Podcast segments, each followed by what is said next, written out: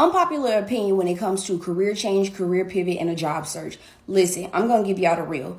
When it comes to trying to make a career change, some of us were already feeling imposter syndrome in a role that we knew what the hell we were doing. So we really do not want to pivot industries and we don't know what the hell is going on.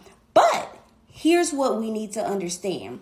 You're going to go to another industry and because you never solved the root cause of your problem, and when I say the root cause, I'm about to explain some of us get to a new industry and we get a boost of pay, we get that bump in pay. But the problem becomes once again, we're acquiring skills really quickly, saying yes to everything, and we don't know how much our skill set is worth, and we're still underpaid.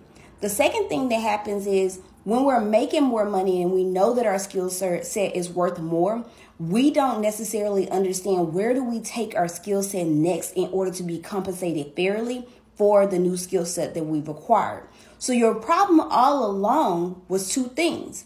It was all along one, you didn't understand how to appraise your skill set, and two, you had no clue on exactly what roles you needed to be acquiring the skills to move into the next role. So you've been moving without intentionality the whole time. So your next move was never your best move.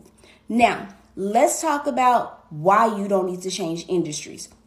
When you don't change industries, you have an opportunity to understand that if I look at my reporting structure, someone is above my supervisor, somebody is above them, and somebody is above me. Okay. For some of us, we're a little bit closer to the top. Now, what does that mean for you? That means that your skill set, if you continue to build on it with the right skills, can lead you to the money, autonomy, and flexibility.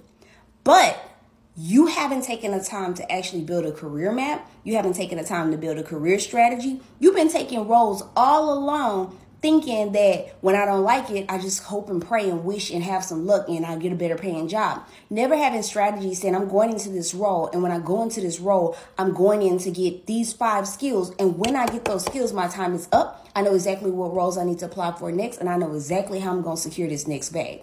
If that's you and that's what you've been doing, me and you, we should have a chat. Bye, you guys. Short Cast Club